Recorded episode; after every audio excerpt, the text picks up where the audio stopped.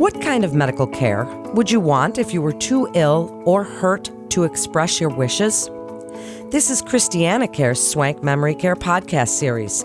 I'm Melanie Cole, and today we're talking about advanced directives. Our speakers in this podcast series represent the Swank Center for Memory Care and Geriatrics, Delaware's first and most comprehensive outpatient program dedicated to the assessment and assistance of older adults and their caregivers coping with dementia or other neurocognitive disorders. Joining me is Dr. Melissa Morgan Gouveia. She's a geriatrician and faculty member in the Department of Medicine at Christiana Care. Dr. Morgan, it's a pleasure to have you join us today. For the listeners, please tell them what is advanced care planning and why is it so important? Advanced care planning is the process by which you learn about the types of decisions that might need to be made in the future regarding your health care and really consider those decisions ahead of time, not waiting until there is a crisis, and letting others know, both your family and your healthcare providers, about what matters most to you and what your preferences would be if you became seriously ill or at the end of life. These preferences are often put into an advance directive, which is a legal document that goes into effect if you're not able to speak for yourself and lets others know what type of medical care you would want. Even if you are in good health, it's important to have conversations with your family and your healthcare team about your wishes, as your health status can change suddenly and unexpectedly. It's especially important if you have a chronic illness. We know that people with certain diseases, such as Alzheimer's disease and other dementias, usually lose the ability to make decisions for themselves as the disease progresses. These conversations will evolve over time as your health and life circumstances change, but each conversation helps your family and your healthcare team better understand what matters to you and give you the treatments that you want.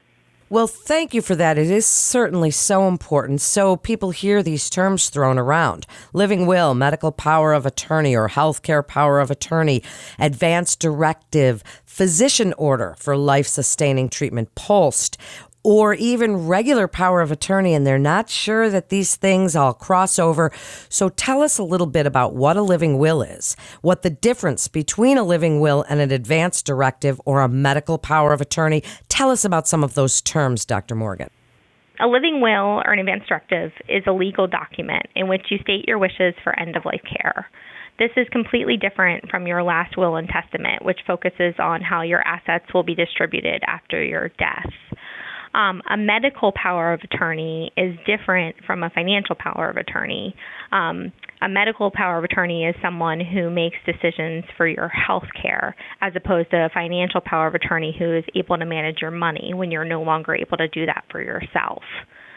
A physician order for life sustaining treatment, a POLST form, or in Delaware, this is referred to as a DMOST form, Delaware Medical Orders for Scope of Treatment, is different from an advance directive in that it's an actual medical order. So, as opposed to an advance directive form, which you can complete anytime when you're over age 18 and when you are healthy, a POLST form or the DMOST form in Delaware is really intended for people with serious medical illnesses or advanced age whose healthcare providers would not be surprised if they die in one year. This is a medical order that's valid wherever the patient is at home, in the hospital, or in a nursing home or other care facility.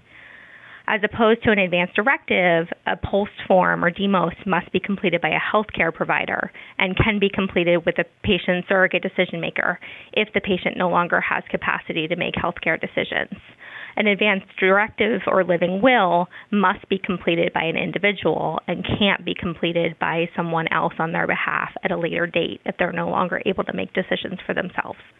Well, thank you for clearing that up because that could be confusing to people. So, what are some of these decisions that could come up? Are we talking about artificial nutrition, tube feeding, ventilator? Tell us about some of these decisions. Yeah, there's many decisions that come up in healthcare and many of these are really impossible to predict ahead of time. It depends on what diseases you end up developing, different circumstances that we may not always be able to think about in advance. And this is why it is helpful to designate someone as a healthcare decision maker because as long as they know what your general goals and preferences are, they can help speak on your behalf to designate and decide some of these decisions. But there are many decisions that come across eventually for everyone, often at the end of life care and pertaining to life sustaining treatments. And these common things are about CPR or cardiopulmonary resuscitation, ventilator use, artificial nutrition. So, to expand on those a little bit, CPR is in the event that your heart stops or has a life threatening rhythm. And we often see in younger people, you know, that they can recover from this. But in older adults or people with multiple chronic illnesses who are already very frail, the reality is that they don't recover from CPR, or even if they survive CPR, they have significant disability and often aren't able to end up going back home or living independently.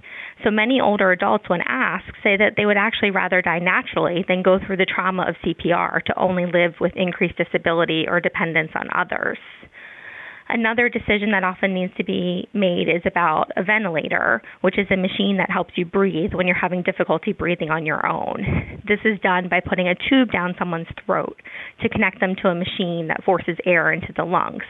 And this can be uncomfortable for patients. They have to be sedated generally to be able to tolerate it. They aren't able to speak.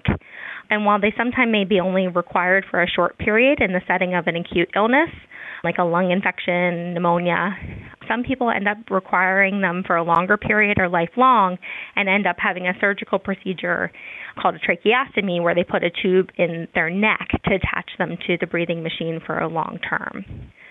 Another area that comes up commonly and is included in advanced directive forms is artificial nutrition. So, that is uh, if someone is not able to eat or drink on their own, they can receive fluids or nutrition via an IV for a short period. But for a prolonged period, it often involves inserting a feeding tube into the stomach, through which fluids, nutrition, medications can be given if the patient is not able to take them by mouth. Feeding tubes can be helpful in certain situations, such as when a patient has difficulty swallowing after an acute stroke, and they can improve from that as they recover from their stroke. However, feeding tubes have not been shown to meaningfully prolong life at, in advanced diseases like dementia. So, one of the big concerns people have when they're thinking about all this is starting the conversation with a loved one. What do you tell them about bringing this up? Because some people say, I don't want to talk about that, or I'm not going to think about that now, even as you said, young people. So, how do we start the conversation? Yeah, First of all, it's important to recognize the importance of these conversations. There's a project called the Conversation Project where they're trying to empower people to have these conversations. And what their data shows is 92% of people think it is important to have these conversations, but less than a third have actually done so.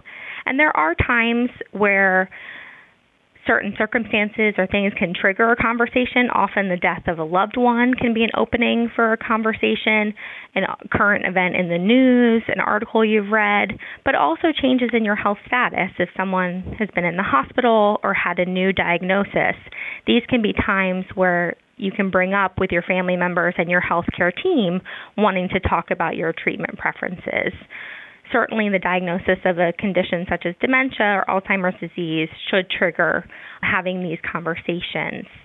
But you're right, families sometimes don't want to have this or like, no, mom, you're going to be fine. But the important thing is, you know, coming back to it. Maybe that's not a good time to talk about it, but maybe we can set up a time to talk about it later. You can talk to your healthcare team and providers, make sure they know your wishes. They can give you some tips for discussing with your family. And there's also many resources available online to help guide these discussions.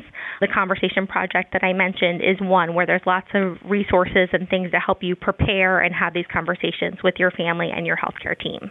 Well, thank you for that good advice. Now, considerations when we're choosing our medical power of attorney. This is a big deal, it's a big decision. How do you select your healthcare agent? It's important to select a healthcare agent who you think A would be comfortable serving in that role as your healthcare decision maker and will respect and follow your wishes for your care many people, you know, will end up selecting someone as their healthcare agent who may not be the default person or the person closest to them, such as a spouse or child, because they're worried that that person would be too emotional and would not be able to follow their wishes. And remember that a good death means different things to different people. So if someone doesn't share your views or you don't think can respect your wishes, then they won't be a good healthcare decision maker. It's also important to note that it's generally helpful to just select one person as your primary healthcare decision maker. You can have a second agent as a backup, but it often can create conflict if you have multiple decision makers. Well, that's a very good point. So after you set it up, where do you keep it so emergency medical technicians can know whether they're going to administer CPR? Where do we keep these things? As you mentioned, a few of them are legal documents. Do we keep this right out in the open? What do we do with them? Good question. It's important to have an advance directive somewhere that's easily accessible for you, easy to remember where it is. Certainly, your healthcare power of attorney, whoever is your decision maker, as well as your healthcare provider, should both have a copy of it. But this is not something you want to keep locked away in a safety deposit box or it's not easily accessible. It's also important to note you asked about EMTs, emergency medical technicians. They actually cannot follow advance directives in emergency situations, as these are not signed by a physician. So this is the advance directive different to the physician orders for life sustaining treatment that I talked about earlier. So without a do not resuscitate order signed by a physician, EMTs are actually required to provide every possible treatment to help keep you alive. Whereas if you have the POLST or DMOST medical order form and then you have yourself as a do not resuscitate on that form, this is a medical order that the EMTs will follow. And they're trained to look for this form on the refrigerator or you can have it, you know, by your bedside or wherever you think is the most easy to find place in the house. In Delaware, it comes in a bright pink envelope, so it's easy to identify. But I think this distinction is key for people who are really at advanced stages in their illness and in their life having a POLST or DMOST form so they actually have a medical order that EMTs can follow. Well, that's great that it's pink. It is easy to find that way. So, before we wrap up, how does someone get started with all of this? What's the first step to make it official? So, the first step is to have these conversations with your family and your healthcare team and decide what your wishes are, and then put those in writing. In Delaware, there's an advance directive form that's available for free on the Delaware Health and Social Services website. You can also get forms through your doctor's office or through the hospital. In Delaware, the advance directive forms do not need to be completed with an attorney and they do not need to be notarized. They do need to be signed by two witnesses, and those witnesses can't be related to you or be a beneficiary. So, do you have any final thoughts for people when they're thinking about starting these conversations and putting all this paperwork in order? Because it really is such a good idea. And as you said right at the beginning, advanced care planning is important, even if you're young and healthy, because it does state your wishes and kind of set everything up should there be something that happens out of the blue. Do you have any final thoughts? What would you like to tell the listeners? Yeah, I think the most important for thing for people to realize is while these conversations may be hard and no one really wants to think about or talk about death or end of life, it is really important to have these conversations when people are healthy and able to participate and express their wishes for what, what they want. We're not good at necessarily understanding or predicting what people would want, neither physicians nor family members. And often family members are put in the role of making those decisions for their loved ones and saying, We never talked about this. We don't know what their wishes are. And that can be really hard and can leave family members with a lot of guilt. Whereas if they have a conversation and they said, No, you know, we talked about this. My mom said she never wanted to live on machines. This was not quality of life. I know that I'm respecting her wishes and this is what she wanted. It actually ends up making things much, much easier on families and making it more likely that you get the care that you prefer at the end of the life if you have these conversations and document them in an advance directive than if you don't. Thank you so much, Dr. Morgan. Really great information and so much usable information that people can listen to you say and do right now today they can get started. So thank you again. And that concludes this episode of Christiana Care's Swank Memory Care podcast series. To learn more about programs and services or to schedule an evaluation at the Swank Memory Center, Delaware's first and most comprehensive outpatient program dedicated to the assessment and assistance of older adults and their caregivers coping with dementia or other neurocognitive disorders, you can call 302 320 2620 Or you can visit christianacare.org slash swank memory care for more information and to get connected with one of our providers. Please remember to subscribe, rate, and review this podcast and all the other Christiana Care Swank Memory Care podcasts. I'm Melanie Cole.